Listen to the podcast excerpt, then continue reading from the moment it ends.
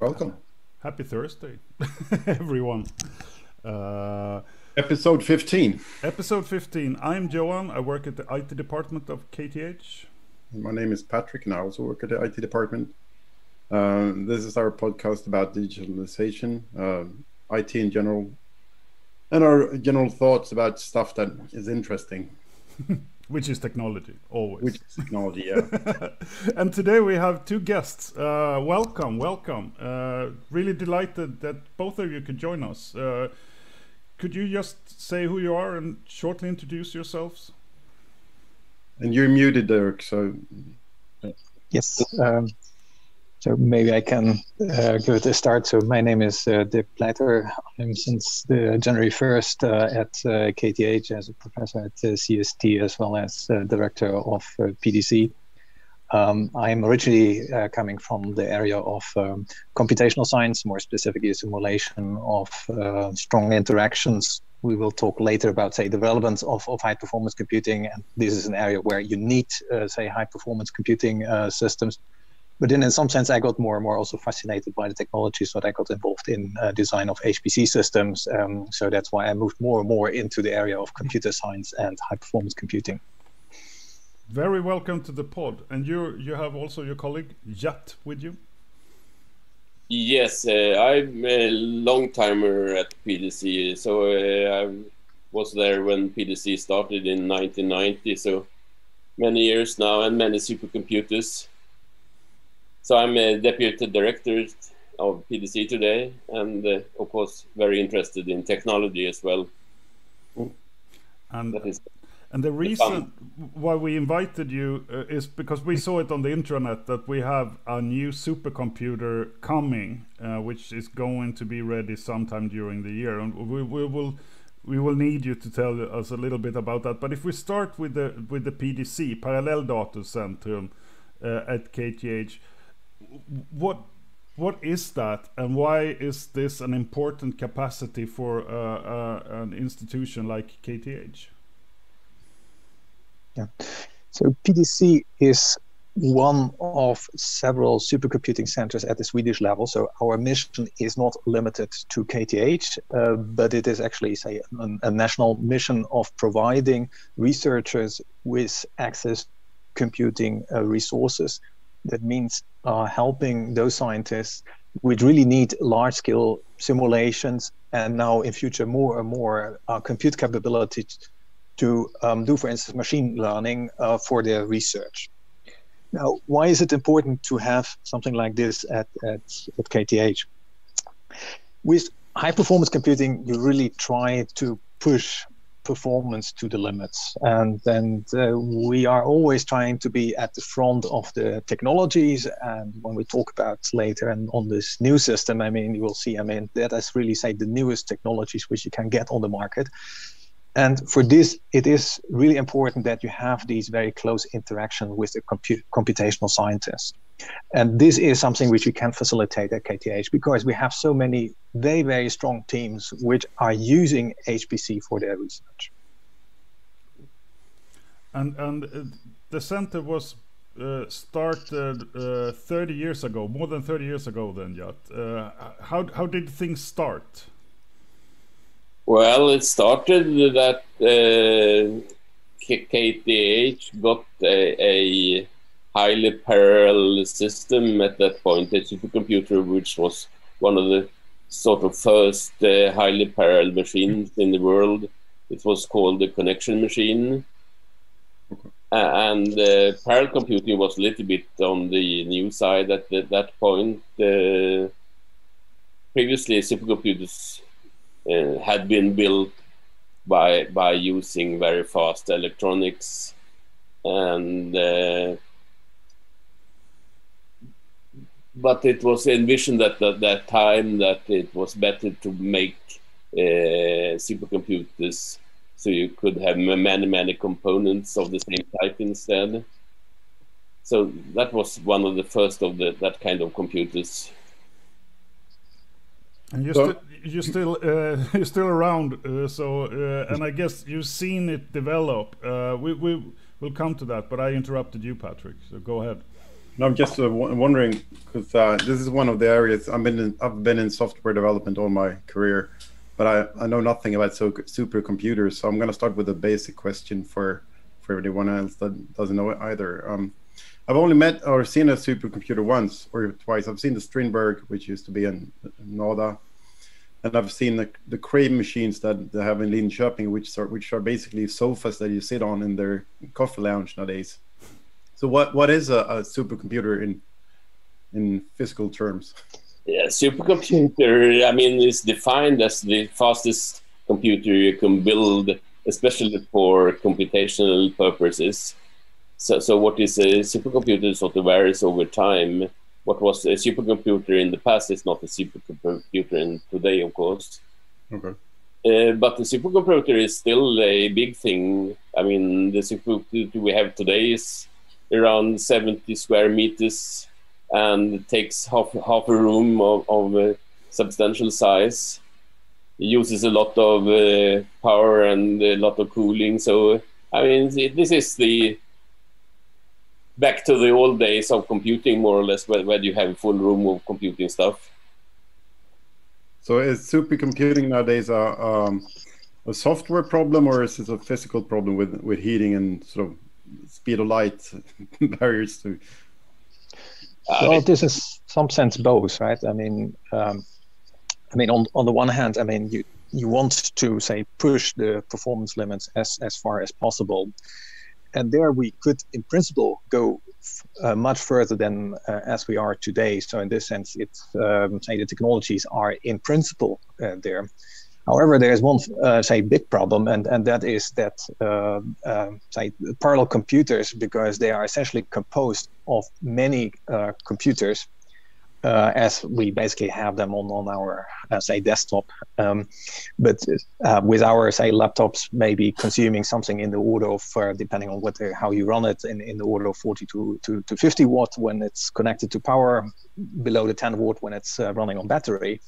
Uh, I mean, if you have many thousands of them, then we are talking about megawatts of, of power consumption, and that is a real cost driver. So it's it's very clear in more and more in the future, I mean, the cost of a supercomputer will essentially be defined by your electricity bill. Yeah. And so the big challenge in terms of the technologies is how can we actually design uh, these supercomputers more and more power efficient? And that is now becoming, say, a key driver. Now, to take, for instance, the example of uh, the upcoming supercomputer at PDC, Dardel, um, the past uh, or the still running current supercomputer, Beskow, is uh, based on, say, standard CPUs. So in terms of the single nodes, it has, say, a lot of, say, similarity, similarity as you would use, say, a, a server in, in your department or maybe in parts also your, your desktop. Okay. Now, these CPUs, they are not the most uh, power efficient if you uh, look at the metric of how much power is consumed per floating point operation, uh, which is, is executed. Okay. And there are technologies which are much more efficient, and that are uh, graphics processors. So now our upcoming system, actually, most of the computational performance will come from GPUs. Now, and that's where we then hit then uh, also it's not the only reason, but it's one of the reasons where, of course, you hit then a software challenge because the challenge is how can a scientist make efficient use of these uh, graphics processors, and and how can we do that? Well, at the same time, also say the applications which are running on these supercomputers is becoming more and more complex because uh, you try to address more complex problems in, in the area of physics, um, turbulent flows, uh, chemistry, brain research, etc. So, uh, how does the work actually? Do you do the uh, supercomputing, or is it the research teams that sort of do all the the, the uh, programming to make the hypercomputing work, or or you work as a team? Or just uh, do you understand my question? It is. I mean, as PDC, of course, our first responsibility is to make sure that we have uh, these supercomputers and that they run stable and efficiently. But then uh, our other, uh, say, uh, work, and that's actually where I say by now a very significant part of our staff is involved, is to help the computational scientists to actually be able to use these supercomputers. And this will become a more and more important part of our work uh, because the software challenges, given the growing complexity also of the underlying hardware, will become bigger. So that's where we have to work very closely then um, with the application developers, and we do have application experts uh, at PDC uh, who help the um, the users with um, using the right compilers, uh, using say the best possible libraries. But we also have say researchers which are really engaged in the research in order to push the frontiers in computational science. So, what scientists sciences are pushing the computers nowadays? Is it uh, weather, or is it military, or aerodynamics, or what areas are sort of in the edge? I mean, as you say, weather or, or maybe more accurate climate research is a good example of an application which everyone understands is very important today. And of course, also to understand the uh, chemical reactions in the body, what is called molecular dynamics, is something uh, which is very important today because you like to understand how viruses in the body work and, uh, a lot of how medicine can help to take away viruses or react with viruses and things like that. So, I mean, there are many applications which are which are and we are not dealing anything with military applications. But as you say, also uh, what is called CFD, computational fluid dynamics, is a very important and big area where you like to study the flow of something on a large scale, like an aeroplane or building a new aeroplane, which is uh, uh, more fuel efficient for the future might be an example which is easy to understand. And maybe to, to highlight that, uh, I mean, while uh, PDC, like many other supercomputing centers, uh, was initially focusing uh, very much on, say, scientific applications over time. Also, the work with industry partners became more and more important um, because industry does realize that uh, they can save a lot of money by using numerical simulations. Um, I mean, you had already say uh, noticed, uh, for instance, I noted the uh, designs in uh, aerospace. Um, so that was definitely say one key driver also for use of HPC uh, uh, in the industrial context, um, but also uh, in, in in car industry. I mean, where say having say a, a very uh, efficient aerodynamics is also, uh, say, very important, and where you can at parts also, for instance, replace crash tests by numerical tests, and in this way saving uh, money. And that's why uh, PDC is already, say, working since quite some time, uh, quite closely with, with Scania. Actually, they are actually hosting part of, of our supercomputers are actually uh, paid by, Scania and used by, by them. And in this way, we uh, facilitate a very close collaboration between, say, scientific HPC and industrial HPC. Interesting. Um, we we oh. got a question, uh, and and this is then we're going from the big application area to very detailed. But what kind of GPUs are used in the upcoming supercomputer, and where can I buy one? Uh, this is from one of our devs. Um, well, I mean the uh, GPU which will be installed this fall, or the GPU part of the system which will be installed this fall is not uh, released yet, but it is is based on the AMD line of uh, GPUs. So it's a new version of the AMD GPUs, which will be really new when we install it, uh, maybe in November or something like that. So is that a trend that you go more and more against the regular consumer, sort of semi-consumer uh, that that has, that has been the trend for a long time that we are using more and more standard components. Maybe not the, the full standard components, but on the GPU side, I would say they are really standard. On the CPU side, we might have a little more cores on, on the uh, on the chip than, than what you have on the normal laptop but uh, it's it's basically the same stuff, but we have many more of what you have in your laptop. Yeah. yeah. So we we are talking about many thousands or ten thousands of cores in our systems, right? So and also for the graphics card, I think it's important to realize that that we really use here high-end uh, graphics cards. So that is uh, say something where if you would say buy them on the regular market, I mean you could easily pay uh, a, a, few thousand dollar uh, for a single of, of uh, for one of these these cards. But one thing which is of course um, a challenge for us is HPC. I mean, even so, we have very big systems. It remains in the global market, it remains a kind of a niche market. Mm. And this is a challenge because the technologies which we are using, they are extremely expensive to develop. So, I mean, companies like NVIDIA, which um, were, say, long time dominating uh, the market of um, graphics card also for high performance computing, uh, claims that they're um, putting a new generation of graphics card on the market um, cost them about a billion dollar. And that means you have to service a market which is, uh, say, giving you a revenue of many billions of dollars uh, just in order to be able, I mean, to refund uh, these these uh, non-recurring engineering uh, costs, and that's is actually where uh, the key reason why we have to try to be very close to a commodity market.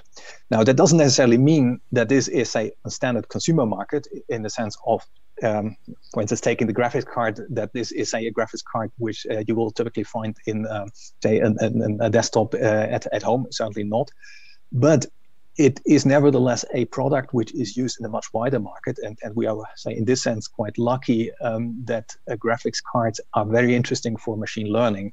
So you have very, very big data centers, data centers which are much larger than our HPC centers mm. which use these graphics cards for machine learning. And in this way, you have these very big market where we can benefit then uh, from uh, when when talking about high performance computing. Cool, cool. Uh, and and the new the the computers are named after Swedish writers normally, uh, right? Um, yeah, that started with the connection machine, uh, which was uh, CM. so we called the first machine CM Bellman after connection machine Bellman. Mm. And then we have used sort of the author names for, for all our machines. And the latest one is Dardel. Uh, could you just give us a few figures, us nerds? Uh, the new supercomputer, how many cores? Can you give us some some ideas of what we're talking about here? Uh, you said many. And, and yes. So, so, we are talking about 70,000 cores in the first phase here. And the power consumption about three to 400 kilowatt. So, so it's a big piece, and, and uh, this machine will be water cooled. So it will continue with the, the, the uh, water cooling we have on the current machine, but it will be directly water cooled. So water go directly to the circuits on, on, on the boards. And that is also used to uh, heat the KTH campus in the winter. So a pretty big fraction of, of the heat in the winter uh, at KTH is coming from our systems. Super smart. So where will this place uh, the KTH instance in in, in relation to other supercomputers around the world? Yeah, on a Swedish scale, we are probably the fastest uh, when we are done, but but uh, but on the international scale, uh, we are not so uh, big. Maybe on on the 50th place or something like that. I mean, there are many bigger machines in the world which are hundred times bigger than our machine. So yeah, maybe we should explain to the audience at this point that um, there um, there is one um, way of uh, say comparing supercomputers, uh, which uh, say has become essentially the standard, um, um, and that is uh, you compare the systems by the throughput of floating point operations while performing one particular benchmark, which is called the high performance LINPACK benchmark. Okay. And then you get essentially say a number in terms of floating point operations per second.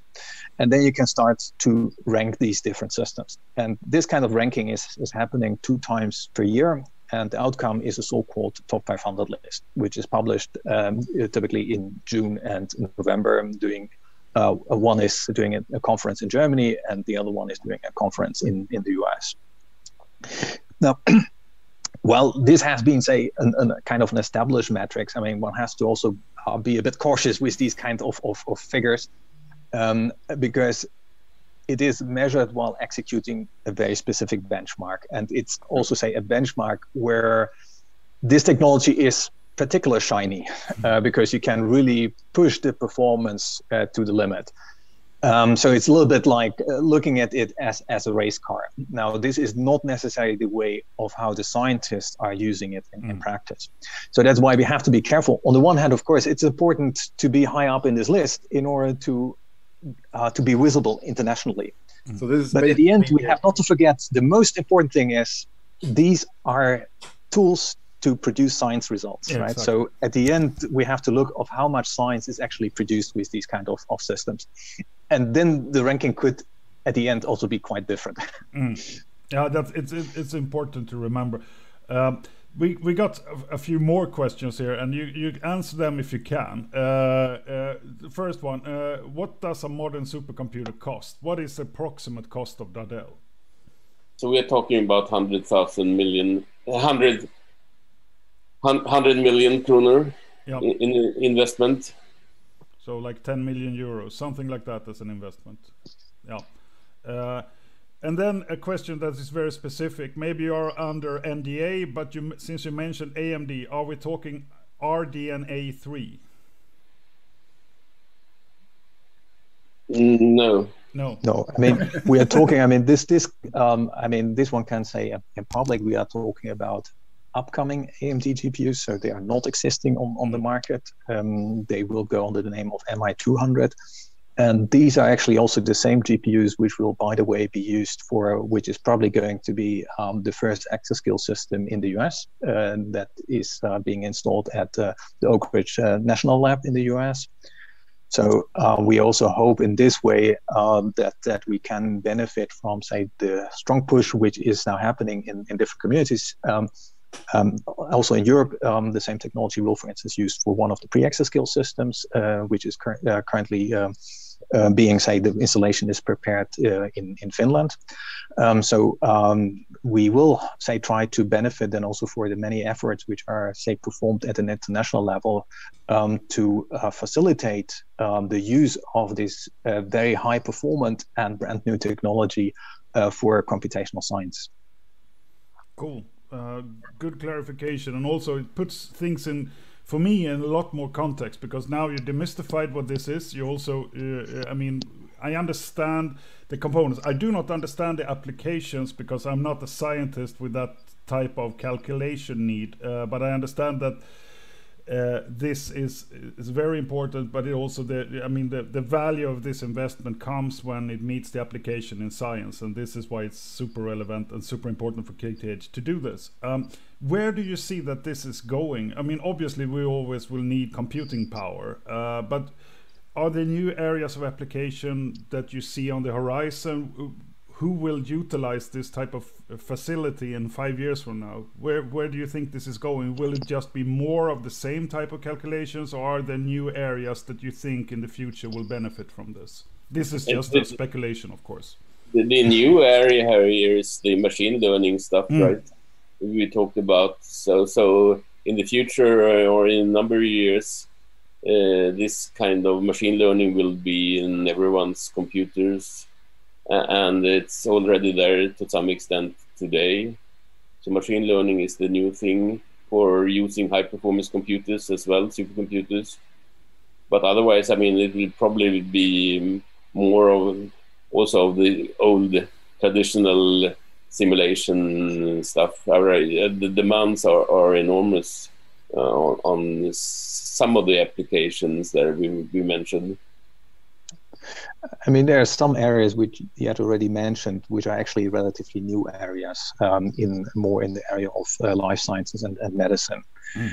Um, so, if one looks, for instance, in uh, the research on, on cancer, uh, where in particular also say machine learning uh, techniques are more and more used, um, if one looks into the area of uh, personalized medicine, um, I mean, where you want to basically, based on individual patient data, uh, try to, to simulate models and, and get results in a very short period of time. I mean, this is this is certainly our new areas where people are working on, um, but they are not yet, uh, say, to a point where we can really use that, uh, say, where we see this being used at a daily uh, basis and where we expect that much more, say, computing power is, is being used.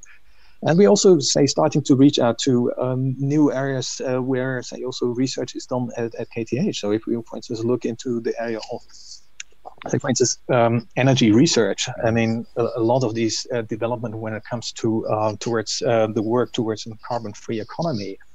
Um, there are a lot of problems which leads uh, which involves a lot of engineering problems in where HPC can play a role. And even if it comes to, say, urban development, and and try to understand of how can we say um, change our uh, the way of, of how uh, the, the, the urban um, structures are, organized, uh, how buildings are being designed. Um, there are say use cases where HPC uh, can play a role, and and we see that this is going to play more and more a role. And there's one very important key uh, keyword which is going to play an important role in the future, and this is the keyword is called digital twins.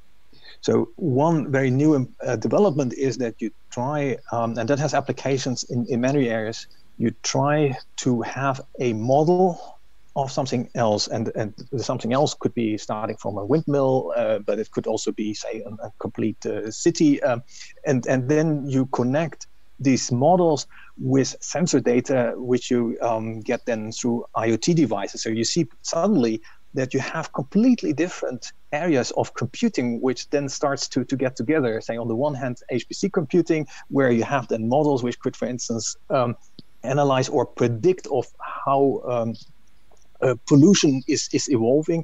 And on the other hand you have data which coming from sensors for instance attached to, to buses driving through the city.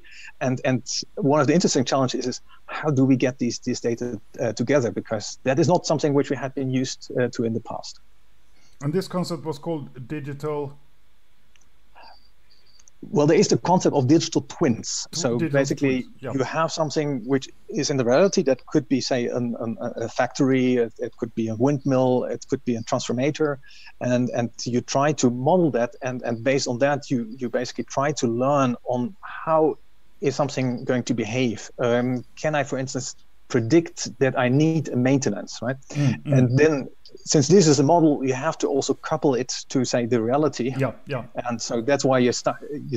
Uh, so the twin is basically yeah. you have the, the, virtual model, and you have the real incarnation, and both of them are a twin. Really fascinating, and of course that's a podcast episode in itself. Yeah, and and, and the complexity of this uh, is you know as complex as the world. So basically, there is no no limit to the computing capabilities or power needed in order to facilitate that. It's just a matter of how finely grained this twin should be. So very interesting. Very interesting. Yeah, and it is for us also, uh, uh, um, say, a question of how do we transform our data centers, right? Because I mean, so far we are used to um, confine the supercomputer because it is something where which you want to protect. Um, it can also it is a dual use facility, and you don't want people to abuse it for, for instance, military purposes.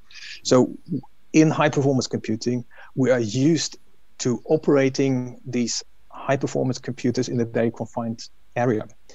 And now we start to see uh, workflows which extend far beyond the data center. And then we have to, we are still starting to understand of how do we actually facilitate these workflows, which are not only say inside our uh, supercomputer center, but which say extends beyond that.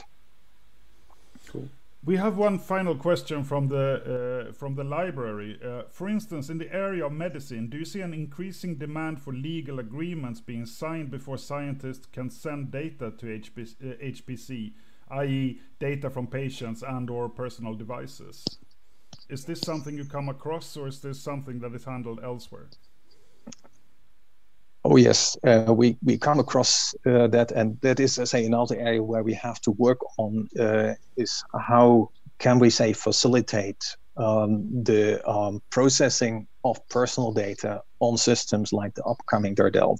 So this is something which is is not not trivial. Um, I mean, there are, of course, uh, say concerns about security because it is personal data, and, and and we have to look at all the risks which could be associated to then even if you um, try to anonymize or pseudo-anonymize uh, this uh, pseudonymize this this data there, there remains a risk of being able to re-identify the data subject to which this data belongs to.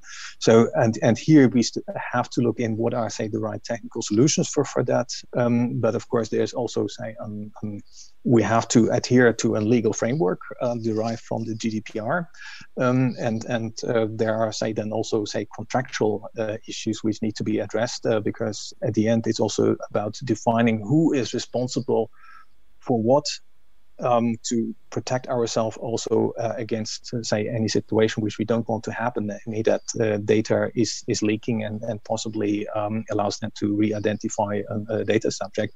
Because nobody wants to see, uh, say, his patient, uh, his health data in, and then uh, appearing somewhere else.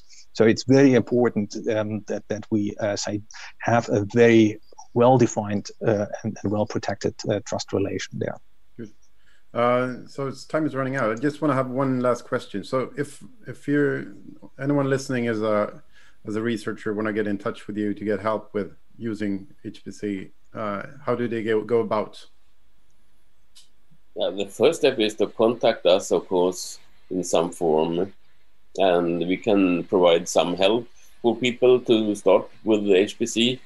But also, I mean, you, you also need to understand that. Uh, it's not that easy task in many situations. I mean, many of the application we are talking about here has been developed maybe for 20, 30 years by a large group of scientists. So, so, so I, I, don't like to discourage anyone from, from coming to us, but uh, there is to, to really use those kind of machines, you need a lot of uh, planning and, and programming and so, so it's not just to, to, to, sort of snap with the fingers and, and it's done. Uh, that's good information as well. Yeah definitely. Uh... so, so, so i mean programming this machine has been a scientific problem for a long time and people have worked with that many many years and will continue to work because the machines are changing. They're becoming more and more parallel uh, in the future, uh, and that is a sort of a development that probably will continue. So to utilize that big parallelism, uh, you probably need even more uh, advanced algorithms in, in your software. Mm -hmm but you do not necessarily have to uh, develop your application from scratch. I mean, there are more and more applications, uh, very powerful applications, which are uh, developed open source and, and which are available on systems like like Dardel and and, and this and say ready to use. Still, it may require adjustments for your mm-hmm. specific need if you have say a very specific research problem. Um, but I mean, um, I would also like to emphasize what, what Gert was saying please contact us. I mean, um, don't be discouraged and, and, and, believe, oh, this is, uh, say, a complex system I will never be able to use. Don't think about it in this way. Uh, it, it's better to, to get in contact with us and, and then we can, uh, say, uh, discuss it and, and see oh, yeah. maybe there, there are opportunities to, to use what is already, say, available and, and to connect uh, to the work which has been, uh, say, performed in over many decades. Yeah, Very cool. That's one of the good things about having you on, on KTH that we're all colleagues. We can help each other. Definitely. Exactly. Uh, and thank you so much, both of you, for, for joining and welcome to KTH, Dirk. You're pretty new, at least. So, uh, warmly welcome to uh, the Royal Institute of Technology. I hope you will enjoy it. Um, thank you. I'm sure of that. and uh, we wish you all, uh, and also you who listened uh, live or afterwards, we wish you all a, a great continuation of this actually very nice spring day in Stockholm. Yeah. Take care. Take care. Bye bye. Bye bye. Thank you.